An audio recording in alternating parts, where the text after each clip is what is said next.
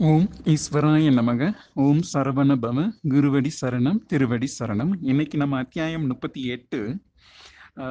அடக்கம் என்னும் தலைப்பில் மூளை என்னும் தலைமை சுரபி என்னும் உயரிய நூலிலிருந்து சில உயரிய கருத்துக்களை நாம் சிந்திக்க இருக்கின்றோம்.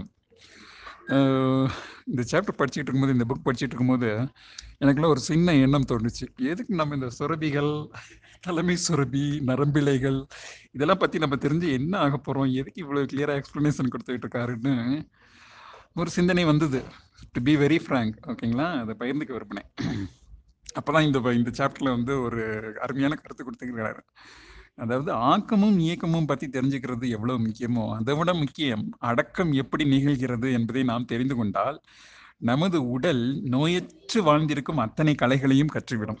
சுரபிகள் இயங்குவதை நம்ம கற்றுக்கிறத விட சுரபிகள் எவ்விதம் அடக்கம் கொள்கின்றன என்பதை நாம் கற்றுணர்ந்தால் நிச்சயமாக அந்த அடக்கத்திலிருந்து நாம் எப்படி தப்பித்துக் கொள்ளலாம் என்பதை பற்றிய படிப்பை நாம் படித்துக்கொள்ள இயலும்.